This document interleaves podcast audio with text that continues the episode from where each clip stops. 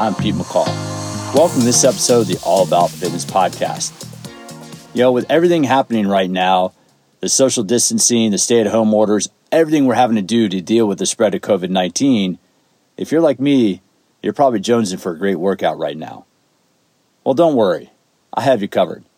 If you go to my website, PeteMcCallFitness.com, again, that's PeteMcCallFitness.com, and sign up for my mailing list, I'll send you a chapter of my book, Smarter Workouts The Science of Exercise Made Simple, along with a workout that you can do at home. That's right, simply go to my website, sign up for my book, and I'll send you a chapter along with a body weight workout that you can do anywhere you take your body. Check down below in the show notes to, for the link, follow it, and you'll get free stuff from PeteMcCallFitness.com. As a kid growing up in the 70s and 80s, one of my favorite TV shows that I watched all the time was MASH. It wasn't until much later, I think I might have been a, uh, in high school studying history or in college maybe studying military history, when I realized that MASH was on for 10 seasons, yet the Korean War, which MASH allegedly, you know, the, sh- the show was about um, doctors at a, at a mobile surgical army hospital during the Korean War. Well, the Korean War lasted only two years, but the show was on TV for 10 years. Why am I talking about a TV show that went off the air almost 30 years ago? Well, shoot, almost 40 years ago now. Wow, that's how old I am. But why am I talking about a show that went off the air years ago, even though it lives on in syndication? Well, on MASH, there's a recurring character by the name of Dr. Sidney. Dr. Sidney was a psychologist who would show up every now and then when Hawkeye and BJ, a couple of the main characters on the show, got a little squirrely. And as I was preparing to interview one of this episode's guests, I realized I'm about to talk to a real life Dr. Sidney from MASH. So it's kind of a cool thing to bring back full circle. One of my guests today is Dr. Jess Harmon, and Dr. Harmon is a mental performance and resilience specialist. She is in operational psychology with the U.S. Army. So Jess is actually a real life Dr. Sidney. Now, in speaking with her, I don't know if Jess really knows who Dr. Sidney is, but it was kind of funny when I made that connection. But one of the things that Jess has done is Jess has served in multiple deployments with the U.S. Army in combat operations, well, in combat areas like Afghanistan and Iraq. What she does is she supports members of the Army in dealing with the stress of their situations. Another thing that Jess does is helps with the selection process for the Army and for Army Special Operations. Another guest today is a founder of the company O2X, and I'll get into what they do in a second. Paul McCullough is one of the founders of O2X, and he himself served in the military for a number of years as a Navy SEAL. Well, O2X is a company that specializes in optimizing human performance. Apparently, X in military parlance, and, I never served in the military, X in military parlance means the target. So O2X means optimizing to the target. Well, what Paul and Dr. Harmon and their entire company do is they are a support company, they're a support organization for working with tactical athletes. Tactical athletes include military, law enforcement, first responders, people that deal with very stressful situations. When I got the opportunity to speak with Paul and Jess, I immediately jumped on it because I think we kind of got a stressful situation right now. If you're like me, everything that we're dealing with right now is causing a lot of anxiety, a lot of stress. You know, things from, you know, businesses being closed. I mean, when you look at it, overnight, almost the entire fitness industry shut down. Everything that I do right now is, really up in chaos. I wanted to talk to Jess and I wanted to talk to Paul today because they have a lot of experience dealing with stress. On this episode of All About Fitness, we're going to speak with two individuals who know how to deal in stressful situations. Working as a military special operator like Paul means that you are trained to handle handle yourself and handle situations that most people can't imagine. So, Paul knows a little bit about dealing with stress and how to overcome it. As an operational psychologist focusing on uh, mental performance and resilience, Jess or Dr. Harmon really knows the clinical side of it. She knows strategies that people can take. I mean, her job with O2X is helping law enforcement and other first responders deal with very stressful environment and very stressful situations. So I want to speak with Jess about what are strategies that we, that all of us listening right now, can put in place to help us just mitigate the stress that we may be feeling. Because here's the thing no matter how, how you might feel right now, no matter what you might be feeling right now, folks, we're going to get through this. Right now, this is a temporary blip. Right now, what we're dealing with is virus. Yes, it's nasty. Yes, everything being closed is a pain in the butt. Yes, we're having to learn a whole, I mean, overnight, we've changed almost all of our entire habits. But you know what? We can get through this. And that's exactly what we talk about on this episode of All About Fitness with Paul McCullough and Dr. Jess Harmon. It's what you can do, what you can do today to reduce the stress, strategies that you can take to optimize your performance. You are going to learn a lot during our conversation today, so let's get started.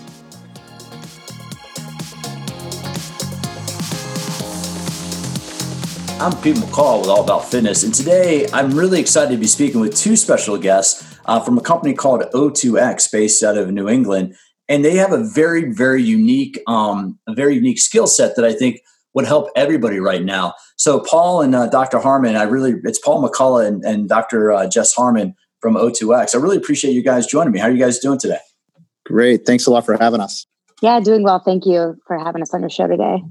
And what I want to talk to you guys about, and, and this is kind of your your expertise, is resiliency training. Is like mental toughness and resiliency training. And can you? I, I think this is a term that a lot of people are familiar with. In what is resiliency? How would you guys? First of all, yeah. Well, first, how would you guys describe resiliency? And then we'll go into a little bit about your background because I think we should define resiliency first, and we'll talk a little bit about each of your specific backgrounds.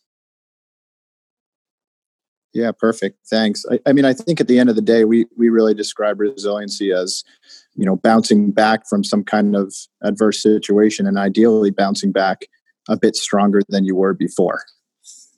I don't know, Jess, if you want to handle the science behind that.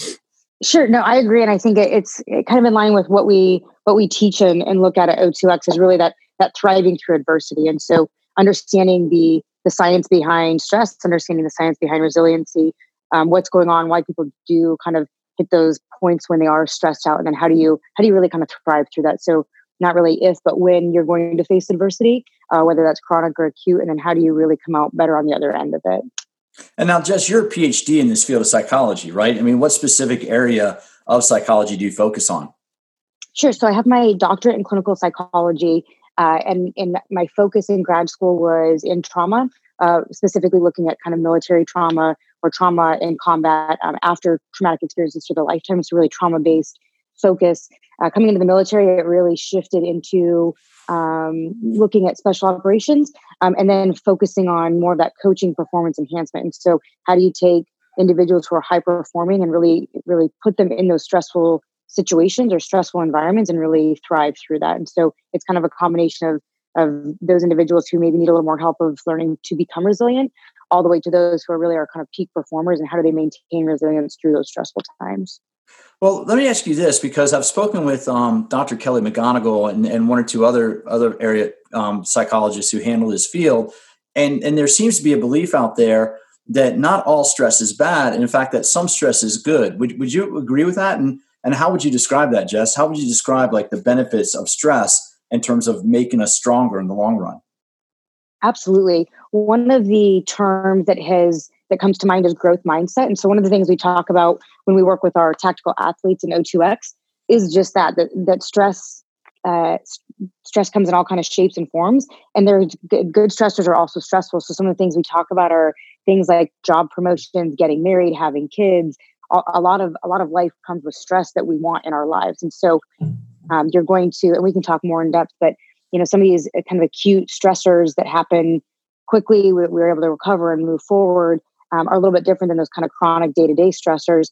Uh, i think where it really comes to play is that we have those good stressors that come in that we want that we those challenges that make us stronger make us better uh, really protect us against some of those stressors that are the the not so good stressors in life um, but what happens is you kind of compound the good and the bad stressors, um, couple that with maybe a crisis or some major things going on, and, and all of those stressors really start to add up. And so knowing what those look like, how they show up, and then how to really mitigate them is, is our end state. And so that's what you study. You deal because you're still in the military, right? You're still in the United States Army. I am. Yep. And now to switch gears, because I think um, I think Paul might know a thing or two about stress as it applies. Paul, can you give us just a little bit about about your background and, how and how stress kind of played a role in, in, in, where you got to today?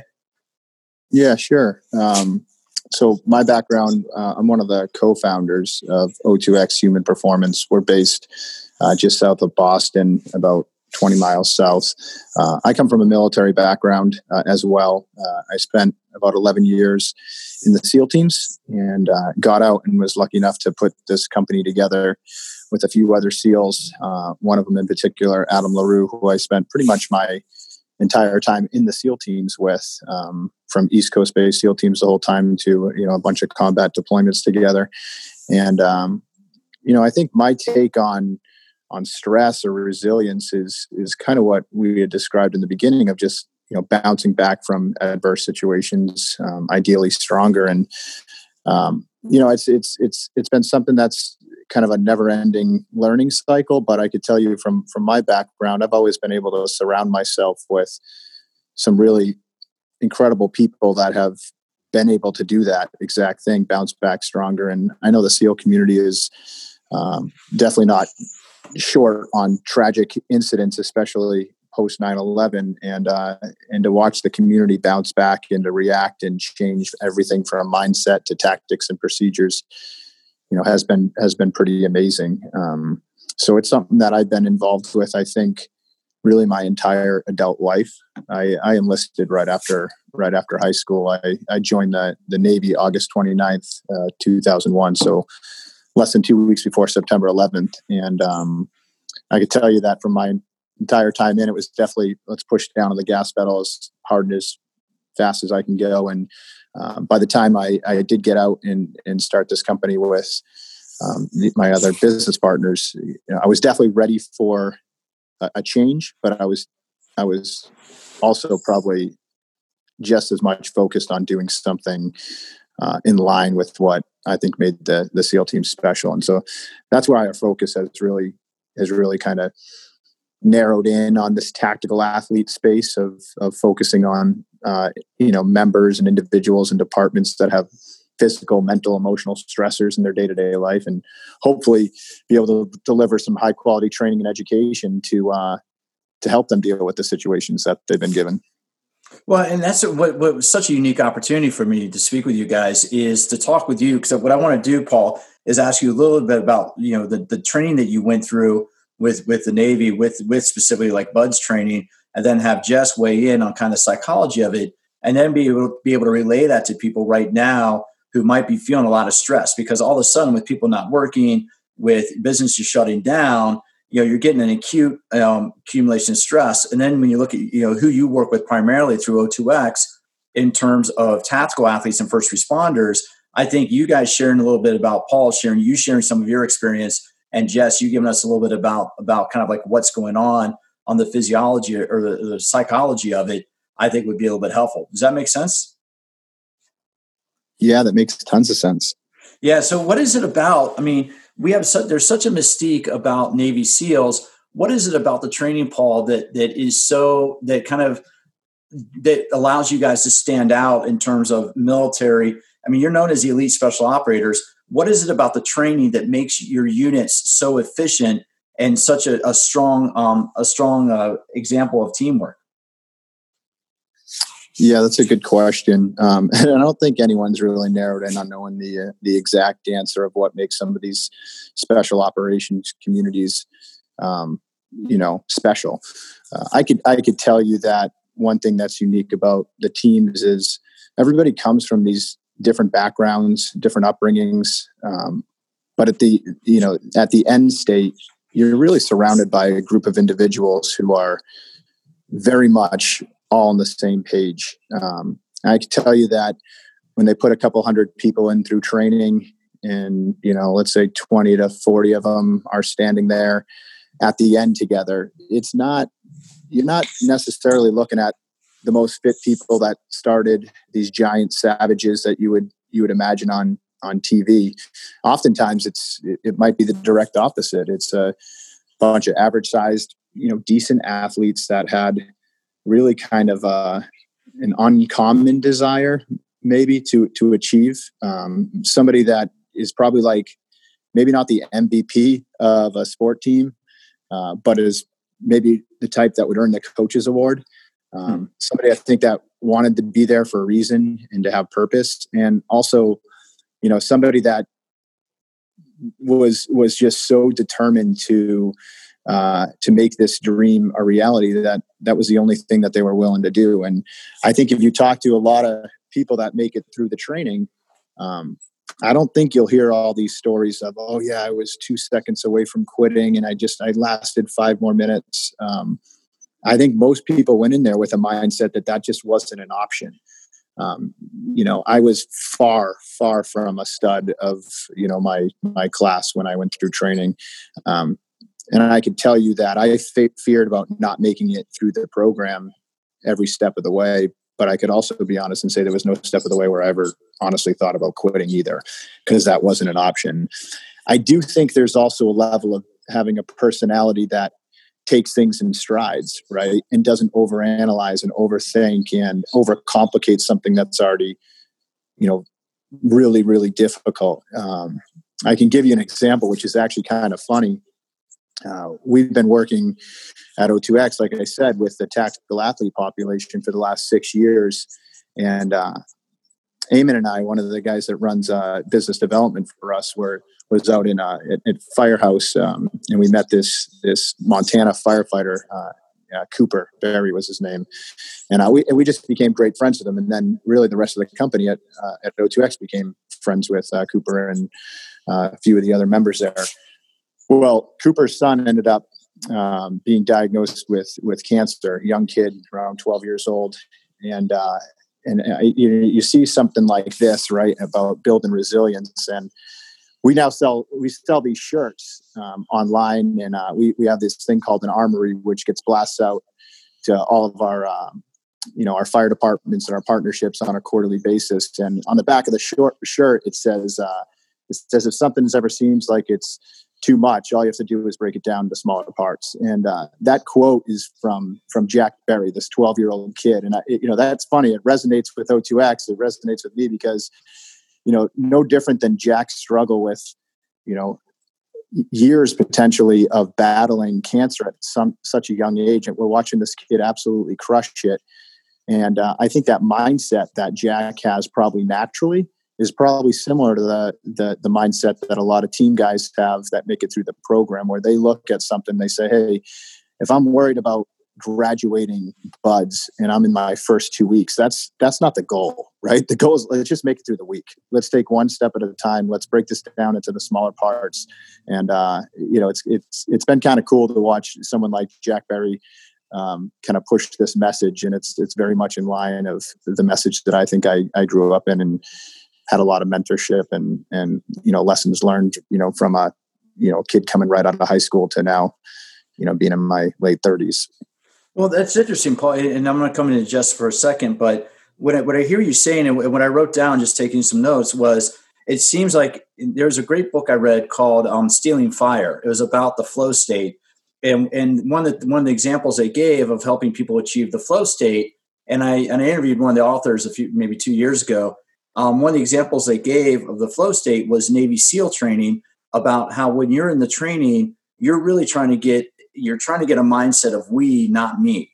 You're, you're, there are two things that come out of it. If you're task oriented or mission focused and you have a we mindset, then everybody can operate together to, to achieve whatever the task is, whether it's in training or you got on a live mission. Is that something that, I mean, and when you're in it, you probably don't realize it, but is that something that, that you learn how to do um, as a member of, of that community? Is that you learn how to put yourself aside and really just work with, with others in your group to do whatever's right in front of you.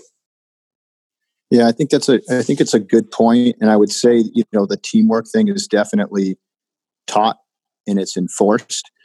But again, I think it I think a lot of this stems from the people that are there in the you know in the beginning and the in the ones that end up there at the end. Um, I think if you're just in that only for yourself, um, and you have that personality, you're you're gonna need support from your brother at, at, at one point, right? Everybody gets there. Um, so if you have the mindset where it's all about me and you're not, you don't have that natural, um, a little bit of selflessness. You know, obviously you need the drive and you need to be you're trying to make it through a program, of course.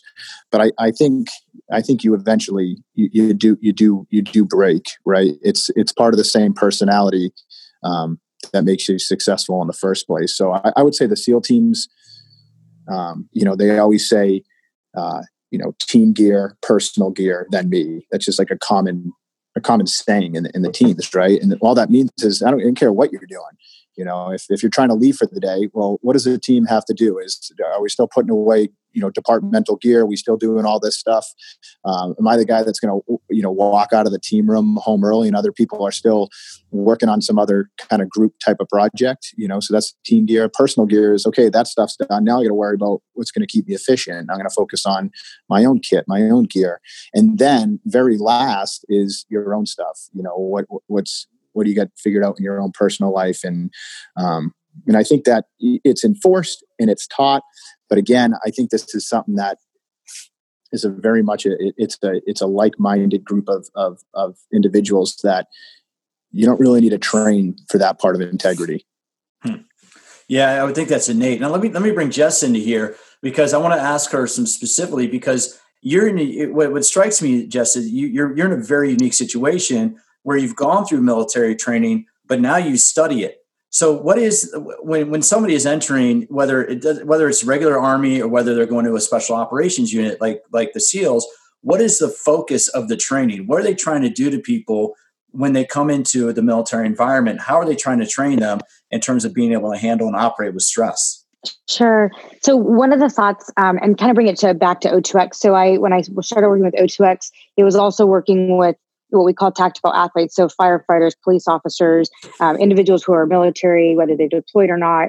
And so some of the things uh, I think that they all have in common. So you're, when you're kind of looking at what what helps people be resilient, I think the other piece of that resilience question or that how you describe resilience is is adaptability. And so um, when Paul was talking about that experience, some of the things that came to mind, he talked about you know being surrounded by support, bonded by experiences, really kind of describing these unassuming individuals who are motivated to succeed. He's not talking about the strongest, the smartest. Um, it's really kind of there's a lot there's a lot of mental aspects that go into it, and that adaptability. And I think one thing that um, that that I, I see is that ability to manage the unknown. And so as we're talking about even kind of the current state that we're in now, a few things come to mind. One is overriding some of those natural ways that we think about things. And so um, as a survival mechanism. We know that human beings, and, and this is kind of like an evolutionary benefit, was really paying attention to the negative. And so uh, we were more likely to notice uh, potential threats to our safety. And so you want to pay attention to the negative so that you can bring yourself into safety. In the modern world, short of things that are maybe like going on right now or day to day, we're not usually kind of in a state of constant threat. Uh, but our mind goes to that very quickly. It's called the negativity bias. And so, from a survival perspective, our brains are doing exactly what they need to do.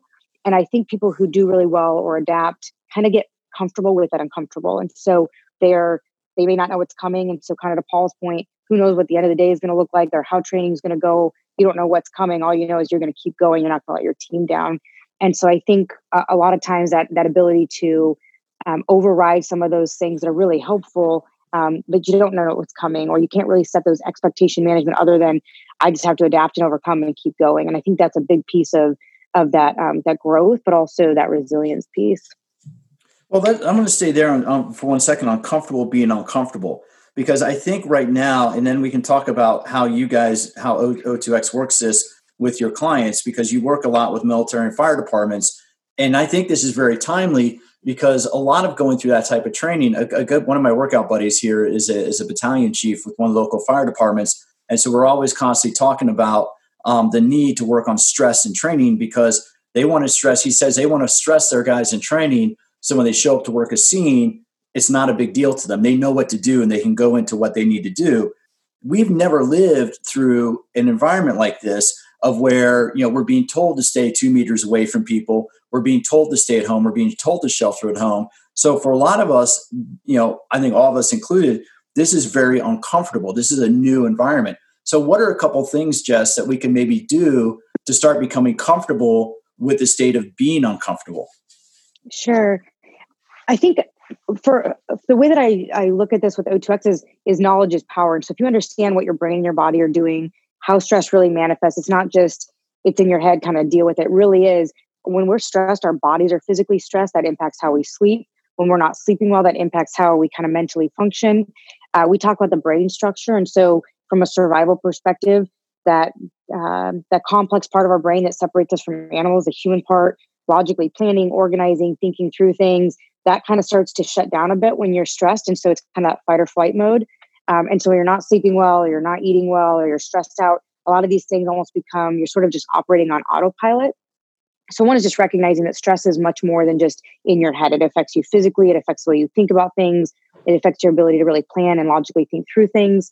Um, and so they say, you know, routine requires consistency. Well, in a state where we are now, if you're talking about needing kind of three to four weeks to really develop a routine, that's kind of hard for a lot of people who are now sheltered at home or sitting at their house and trying to figure out routine. So finding ways to to to um, make things more predictable um, can be really helpful, especially if you have families and young children. And so um, developing routines, keeping as much on track as you can. So whether that's waking up at a certain time, going to bed at a certain time, exercise, planning things, even if it's planning just play, um, planning routine throughout your day can be very helpful. And so trying to recognize one, there's ways you can mitigate it, um, and just kind of through through routine or consistency as as lives are really changing. But then the other piece is just acknowledging that it's going to be uncomfortable. And so I think sometimes people might get very frustrated if um, this this isn't working, or I'm having a hard time working from home, or I can't work from home.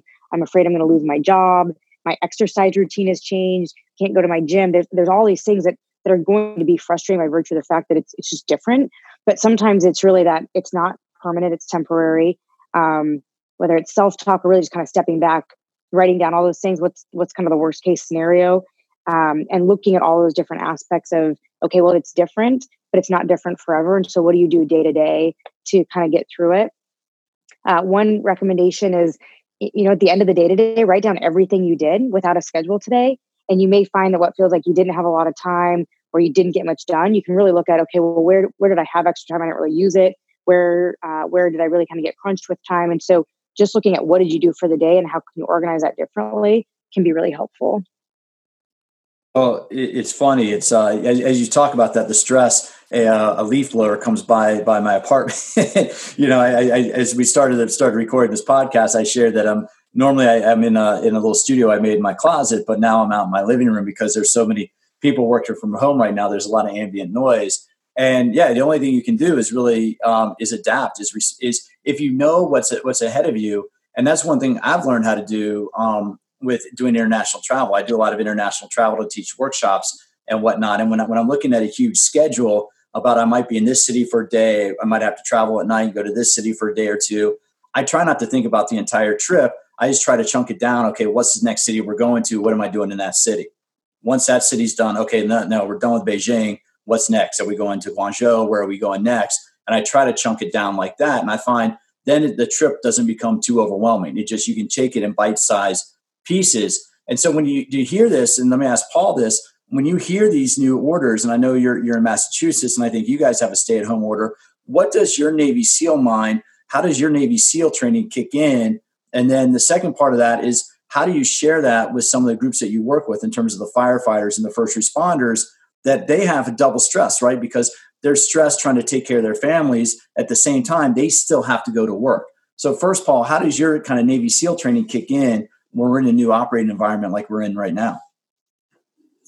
Yeah, I mean, well, I've never pointed like an automatic weapon at the coronavirus before, um, so yeah, I, can't, I, I can't speak to that. But I, what what I what I can what I can say is I think it goes back to the Jack Barry mindset, right? And you had said it exactly that. How do you break it down into smaller chunks? Um, I think it's important that we don't become chicken little and uh, and turn this into the sky is falling, the sky is falling. Um, you know, panic and uh, and and stress sort of breeds panic and stress is one thing that I've you know have learned from my my background. Um, I could tell you that uh, this is you know it is real right? The precautions that we're taking, the measures that we're taking clearly have to be made. But I think it's important for people to take a step back and say, you know this this will end. You know what am i doing in the here and now? Um, you know from a military standpoint this is no different than you know maybe winning this simple firefight not wor- not worrying about winning the entire battle or the t- you know entire war. This is the here and now. This is what's been um, thrown in our lap. And as a society uh, what's the best way to, to react to that? And you know right now in massachusetts in particular it's a two week kind of uh, essential businesses only. I, I, run a small company um, uh, with some other uh, obviously partners and uh, it, it, it is it is disrupting and it is hard. And i'm, I'm also trying to run a business uh, that requires to offer training and education to groups that don't have that uh, ability to shut down right? So we need to be able to attack that kind of uh, one day at a time. I think i think it's important for people to recognize that this is a hard situation we're in. Uh, we should be smart about the the current situation we're in. We should attack it win the fight on a short term basis and everyone should understand that this this will end. There there will be an there will be an end to this. Uh, we will we will beat this. And um, and when we do hopefully you know the country and the world ultimately kind of comes together a, a little bit better as a place. Obviously uh, the, the, the tragedies that have come out of this are um, you know it's horrible but it's some of it's something that we have to accept as um, the reality right so how do we how do we just look one day at a time get through the next week get through the next month and then hopefully if we do that and we all attack it smart uh, we're out on the other side. Well, let's let's take that to to to the community that you work with, like firefighters and law enforcement. And you know, and, and for listeners, you know, my ex-wife works for the sheriff's department here in San Diego and has worked in law enforcement for 20 years. So I'm, I'm a little familiar with that community. And she's not a she's not a shield. She works in the crime lab. But my understanding is that the guys, are men and women out on patrol, their job is to go home. They want to take care of their job, and their job is to go home that night. Same with a firefighter showing up on a scene. A firefighter shows up on a scene, they got to deal with what they can deal with so they can get back to the house. You know, and and in this situation, Jess, how can people, you know, what is that? Do do people need to take that mindset about okay? Because I like the way what you talked about earlier. Take a look at your day. What can you do? What can you control? Is that the easiest way to get through this type of situation right now? Is to say what can I control right now, and how do I do the next the next right thing, the next step? I think so. I think it depends on every person. So everyone's a little bit different, and and certainly it isn't like everyone was doing great, and then this huge stressor came up. A lot of people had significant stressors going on already, and this is compounding it even more so. And so I, I think it, it some things may not work for everyone, but it's finding what works for you. And so some of them might be even reflecting when's another period in your life that you've been stressed, and how did you get through it? Uh, we've all had stressful periods, and we've and and likely all found ways to kind of get through that. And so, what worked for you before? Is it some time to yourself? if you're a very kind of social person is it more surrounding yourself by support? Maybe that's even virtual support. And so what do you need as an individual to really help you get through something? If you have a house full of people and you're not that social of a person you might need to put yourself kind of away from people and reset for 30 minutes right? Yeah so so it really depends on kind of what do you need and what does your spouse or your family need? Um, if you are a very social person um, these kind of shelter in place uh, periods might become really stressful because you're not getting that energy from other people and so you might feel tired and depleted and and so can you set up a virtual phone call with a friend or can you um, can you interact in ways that that kind of help you? Um, and so i think some of those can be really important to look at. Um, we're all going through some kind of aspect of this because it's it's sort of a nationwide um, event or, or really global event and so finding support from other people can be really helpful. Um, there's some things out there there's some research about how we perceive risk so what contributes to the way that we perceive risk. Um, and so there are three kind of main factors that i found in a lot of the stuff that i was reading before before we, we met today and it was uh, new and unfamiliar circumstances so um, th- that's the first one. Feeling like you have a little sense of control is the second and then the third is experiencing a sense of dread. So the more that you have those three factors going into something the more likely you are to perceive higher risk uh, if you're very angry about the situation, you may minimize it. If you're really afraid of it, it may increase it. Um, but looking at those three factors, I would say what isn't new and unfamiliar in this, and so or acknowledging it. So what is still going on in your day to day routine? That's still what it is. So again, that routine and kind of consistency. Um, the little sense of control goes back to your question, Paul. Of yes, what can you do? So what are the things that you can control? I can control when I wake up. I can control when I go to sleep. I can control some of the activities during the day. I can control if I set time aside. And so really, there's a lot of stuff out of my control, and it may even help to write some of that stuff down. Like, hey, there's nothing I'm going to do about this, and so it's really not the thing to worry about. I'm not going to do anything to make it different. Um, but what are those things in my control? And then lastly, is that experiencing a sense of dread.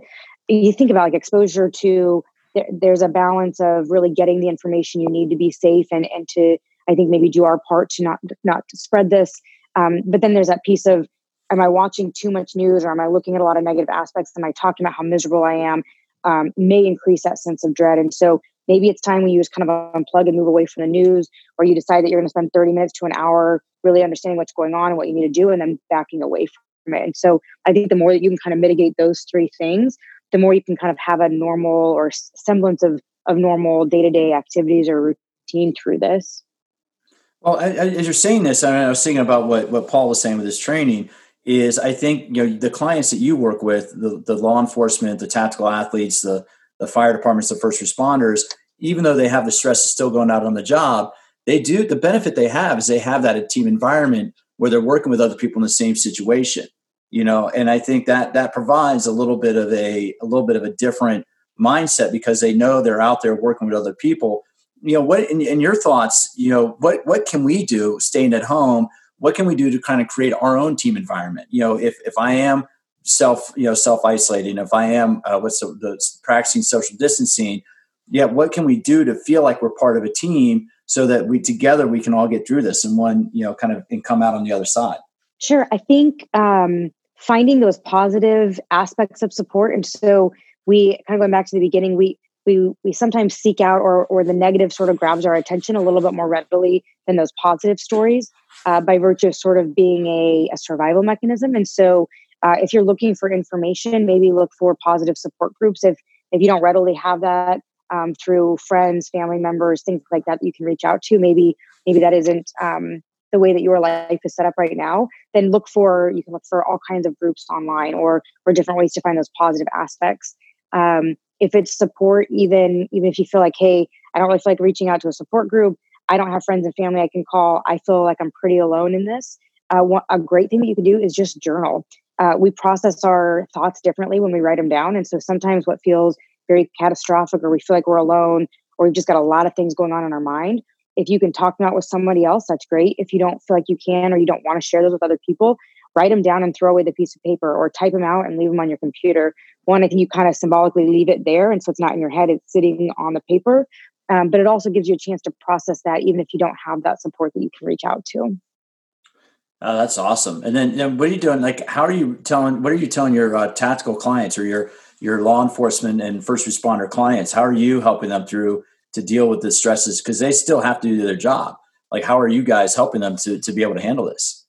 Yeah, I mean, I think it's it's actually it's no different, right? I mean, we're, we're they're they're they're looking at the same media outlets that everybody else is. Um, I think they're probably just as uh, you know stressed out as everybody else is, um, arguably more uh, because because they're you know everyone else is being told to stay home in Massachusetts as an example, uh, but yet they they they they can't do that, right? So that adds a level of stress for them individually and their families. I think you said something earlier that that that did make a lot of sense though in some of these communities where there is sort of that you know brotherhood and sisterhood and this natural team environment which helps right um, first responders in general in a lot of ways if we talk about stress and let's say we're referring to it even a little bit more serious like post-traumatic stress or post-traumatic stress disorder a lot of times these or these these groups they by nature of their job, they they all signed up for post traumatic stress, if that makes sense. Um, now, making this turn into post traumatic stress disorder and actually have have it be something that affects your daily life on a uh, negatively, that's that's a different situation. But um, you know, these people are in careers where you know, let's say they're responding to you know car accidents and maybe pulling out. Uh, you know a, a, dead child or something like that like that situation unfortunately might become normal to that individual but it doesn't make that situation normal right? So these people are one thing i will say is I, I think they are used to a certain level of stress which could help. They also have people that speak the, the same language of them. They have they have uh, uh, a little bit of a, of a community board where where you know in the firefighter space for example they can come back into the kitchen table and uh, share stories uh, even if they're negative or positive and kind of get a little bit of that dark humor uh, out there that that helps. Um, that definitely helps with some of the isolation type piece that i think a lot of individuals don't have that are staring at home and holding on to all the negative uh, media and and being you know hyper focused on on what could go wrong next. And i can't tell you how many text messages i've i've got just myself on hey look at the charts look at how many look at how many positive cases there are today and then look at how many there tomorrow and look at how much we're gaining on china or italy or you know and and so you can you you start holding on to those things and it it creates uh, it, it, creates a, a, really stressful situation where Jess had brought up a good point where it's like, hey, can control what you can control and hold on to the good. Um, and, and, and I do think those communities uh, they do have that luxury a little bit to be able to actually at least if nothing else have a have a sounding board of, of members that are used to this well, I mean, yeah, negative, sorry, the negativity builds negativity, right? If I dwell on negative thoughts, it just goes down the rabbit hole. But then on the flip side, if you take that positive outlook, like you, what you suggested, like, hey, we'll get through this and imagine how we feel when we look back. And that's what I think of sometimes. You know, when I personally, if I'm going through a tough time, I think about, okay, how am I going to feel in two, four, six weeks when this is done? And I look back and think, oh, it wasn't that tough. You know, there's really that. So I think positivity builds positivity. And that's really something that's personally, that's what I try to hold on to. Sorry, Jess, what were you going to say? No, I, I absolutely agree with you. I think the way our mindsets that we go into it, at the end of the day, what are the things that were good about your day? Because usually there's something, but we know that some, that people um, people who describe their lives as being uh, kind of like lower quality often look for the negative. So if they they might get to work and say, "I hit every every red light on the way to work," like it just my drive always is terrible and it's miserable. Whereas someone with a more positive outlook on life might say, there's always red lights and today two of them were green. Like it was awesome. Or, you know, the, I found my keys immediately this morning versus, um, you know, they, they kind of find the negative in things. And so I think when you look at that positive, um, and, and it's a, it's a habit. And so in these times, what can you find in the positive? And it may be literally sitting down at the end of the day and, Hey, I'm to, I'm to identify three things that we're good about today rather than looking at the negative. Um, what I was going to say before uh, was to that point of the post traumatic stress. Something that I found fascinating working with O2X and uh, the military is a lot of these individuals that work in high stress environments, these tactical athletes, the, the stress of the job or, or, or the, the, the job that they do is not stressful, is not the, the stressful piece of life. And so they, they're passionate about what they do. Um, and Paul, please jump in if, if you have any thoughts or you feel differently uh, people that they they've joined for a reason. So whether it's a Navy SEAL or a firefighter or a police officer, they they're stressed to their job, but when they're in the zone and they're doing their job, they're they're, doing what they feel they were meant to do. And so really, the, a lot of those stressors come from day to day stuff or family life. Those good stressors that we talked about. It isn't doing the job in the moment. And so I think a lot of times when it's um, when you have all these other things that are going on, um, one way that they deal with that, because of course they are experiencing some pretty potentially horrific events or very, very stressful things, uh, that post traumatic stress, what we do with it is normalize it. So for for people who maybe aren't in those environments uh, and aren't used to dealing with these kind of things, normalizing what you're experiencing can be incredibly powerful. I would expect someone to be a little anxious. I would expect people to potentially lose some sleep over worrying about what's going on, whether that's are they going to have a job? Are they going to contract um, an illness? Are they going to spread an illness? How are their loved ones doing? Do they have elderly parents they're worried about? It would be more abnormal to be happy go lucky and have no issues with it. And so I think stepping back and saying, hey, as you said, this is a limited amount of time, but it's normal for me to have some stress right now and to feel a little overwhelmed. There comes a point when you're so overwhelmed that you can't function that's getting that more disorder, and certainly reach out to people, find what your local resources are, um, if you are isolated and you need that help, there's tons of online resources. If you need things like behavioral health and mental health, but for most people, to be stressed and scared and worried and sad and overwhelmed right now is totally normal and expected. As if some of that is, hey, my body's responding the way I need it to. Well, before we get ready to wrap up, I just want to share with you. I mean, you know, Paul, I guess we're about the same age. You know, but I was working in downtown DC the morning of September 11th. You know, I was at a I was a I was a trainer in a gym about three blocks from the White House, and I really I mean for the next five months, you know, we we were afraid in DC that they're going to you know that whatever terrorist, whatever the boogeyman was, that they might be setting off a, a dirty bomb or something. So I had ordered a gas mask on online. I, for five or six months, I traveled around all the gyms I worked in in DC with a gas mask in my backpack, um, just being ready. You know, I didn't freak out too much, but they're coming up with all this nonsense about what might happen next. But then the other thing that really changed, and, and this is a feeling you mentioned post traumatic stress, but I haven't felt what I'm feeling now. I haven't felt since the fall of 2002. And the fall of 2002 was a DC sniper that for six weeks in the Washington, D.C. area, and I lived in downtown D.C. at the time, and my ex wife worked for a police department right outside of D.C.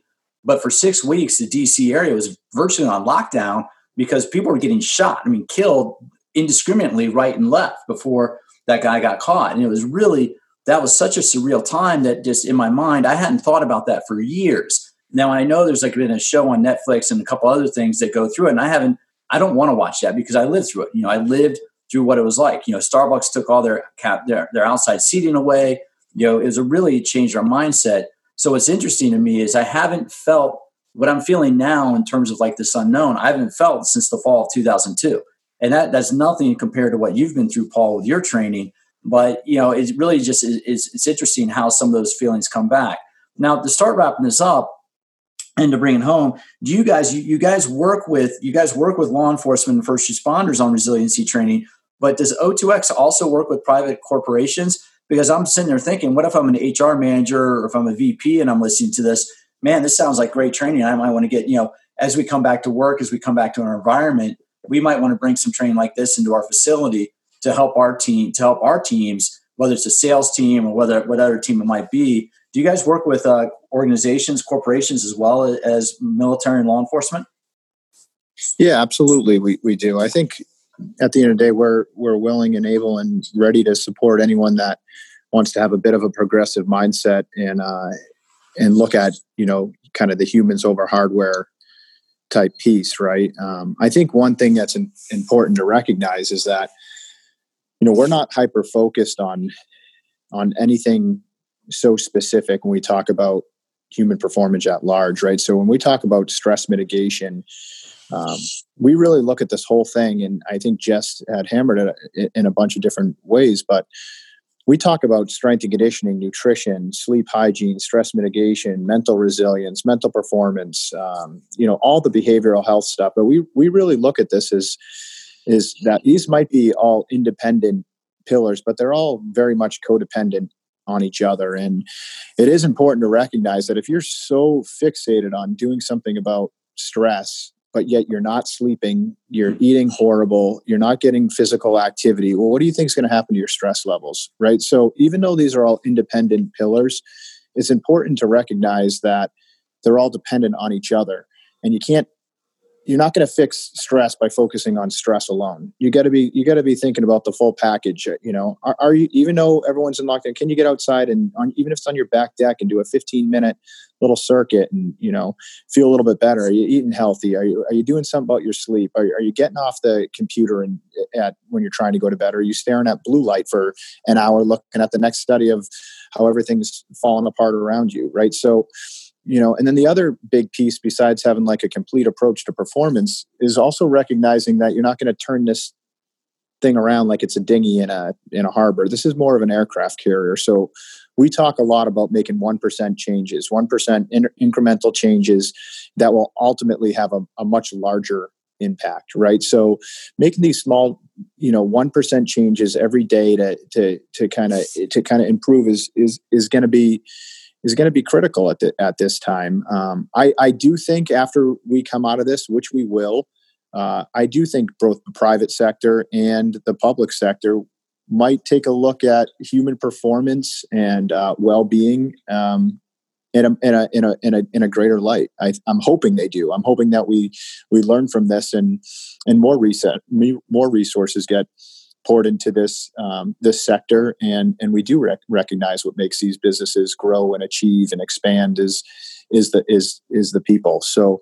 Um, yeah, I would say yes would be the answer. We do work with the corporate space. Anyone that's look, you know, looking outside the box to bring this kind of training and education and kind of our sustainment programs to their to their uh, personnel. Um, but our focus will remain uh, consistent, uh, and that is, you know, serving those who serve, highly focused on the tactical athlete space, highly focused on these police, fire, military crowds, and um, and really just trying to d- to deliver long term impact to those individuals. Cool guys. Well, I appreciate. Where where can people get more information on O2X? I mean, obviously, you guys have a website. Are you doing? Are you putting information out on like social on social channels? To help people deal with uh, this type of uh, with the environment we're in now? Yeah, absolutely. So we're active on all the social channels that you're well aware of, from the Instagrams and you know all that stuff. Um, also, o2x.com is is really where you can find all the information. We do have a, a book that's worth picking up. Um, I would say when we were talking about this complete approach to performance, and also a lot of the stress mitigation techniques and mental resilience tools. Um, it's called Human Performance for Tactical Athletes. I could tell you that this is um, this is something that a lot of corporations, to your earlier point, have bought for their employees because it, it's really uh, highly focused on that complete approach. And um, I think it's it's more of a manual. We actually teach off this book, but it's a it's something great to throw in your backpack uh, if you're traveling or that type of that type of piece. It's it's uh, written by Donald, uh, former Secretary of Defense Donald Rumsfeld. Um, there's you know endorsements from General Stanley McChrystal, and uh, it's it's it's awesome. We we teach we we teach off this book as if it's um, history, uh, as if it's history 101. Um, well, it's interesting. You, can, you, don't know. I wrote a blog a number of years ago. A buddy of mine uh, was training for the MARSOC teams. He's a, a lieutenant colonel in the MARSOC teams um, eh, that's how I know I'm getting old, Paul. Is is my workout plans yeah, are now exactly. battalion chief and a lieutenant colonel. yeah, exactly. you know, and uh, but, but was, I think he was a captain, or I think he was a captain, or just been promoted to major, and and he was getting he was as an officer, he still had to go through the uh, the, the, the force recon for the recon teams. He still had to go through the training, and I went and did some of the training with him as he was getting ready to go into. It kicked my butt, and, and I look at the top athletes in the world tactical athletes are the top athletes in the world because it really, in my opinion, though, it comes down to the mental toughness, right? It comes down to the ability to handle adverse situations. To your point earlier, they may not be the best athlete on the field, but they have the ability to adjust their mindset to accomplish the mission. And they're always having to deal with a, with a different environment. Whereas, like a triathlete, a triathlete can be extremely fit, but a triathlete's only going straight for however many miles. You know what I mean? And, and a CrossFit athlete, they might be extremely strong and fit, but all they're doing is lifting weights for time. You know, whereas a tactical athlete, you're dealing with pretty adverse situations. So I'll see if I can find the, that. I wrote that blog years ago for the American Council on Exercise. I'll see if I can find it and send a copy to you. So, hey, Paul McCullough and, and Dr. Jess Harmon uh, talking about you know resiliency training and, and how tactical athletes uh, develop. I really I, I, appreciate your time today, guys, and I really appreciate what you what you're doing uh, to help to help those you work with. Hey, thanks a lot for having us. I really, I really appreciate the time and um, try to stay healthy. Yeah, you do the same. Yes, thank you very much. Yeah, that was really. I mean, and that's the way I, I, I try to approach things. You know, first of all, I'm gonna have all the information down the show notes. And if you want to, if you're looking, this is my plug, right? Um, I don't take advertising money. If, if you want to support the podcast, you can support it by buying a copy of Smarter Workouts. The Science of Exercise Made Simple. Smarter Workouts is a book. Uh, I actually wrote it. I wrote it before I knew we'd all be sheltered at place and home. But Smarter Workouts is, is a book that's designed to teach you how to exercise using only one piece of equipment or no equipment at all. If you go to my website, I'll send you and sign up for my mailing list. I'll send you a chapter of Smarter Workouts. You can read it. I also send you a, one of the workouts from Smarter Workouts. If you like it, you can buy the book. All's good there. But really, that's kind of you know I mean that. I, I really, right now, I've, I have not felt this feeling that since October of, of 2002 when the DC sniper was going on. And that was a scary time. I don't know if anybody listening lived in the DC area at that time, but when the DC sniper was happening, people were being shot right, right and left, and there was no pattern to it. It was a very there's a lack, lack of control. And that's one of the biggest things about stress right now is, is we have a lack of control. Right now in this in this environment that we're operating in, we feel like we don't have much control. But what can you control?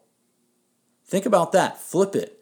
What can you control? As Jess mentioned, what can you control? Can you get up and do a little bit of exercise? Can you get up and do something small like make your bed? Can you clean your place? Can you do something productive with your kids? Can you do something productive with your significant other? What can you control? There's a lot of things we can't control right now, but you can't worry about what you can't control. I, I mean that. And it takes a while to get in that mindset. There's a lot of you can't worry about that. But what we can control is how we conduct ourselves in our day to day environment. And think about it this way think about the team environment. Think about the team being your neighbors. Think about the team being your family.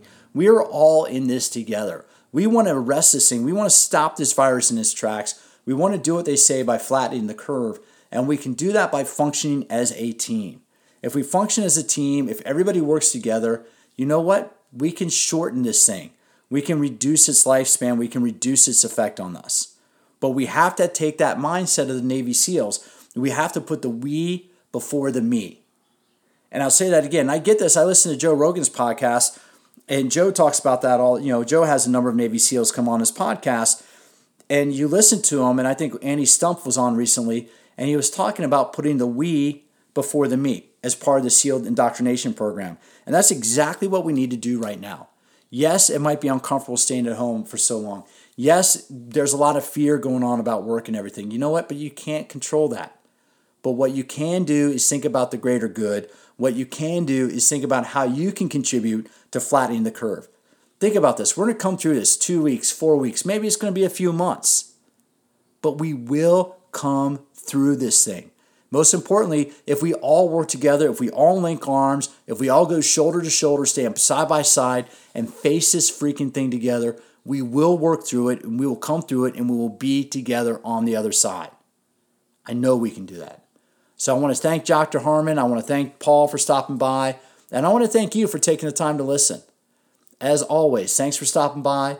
And I look forward to having you join me for future episodes of All About Fitness.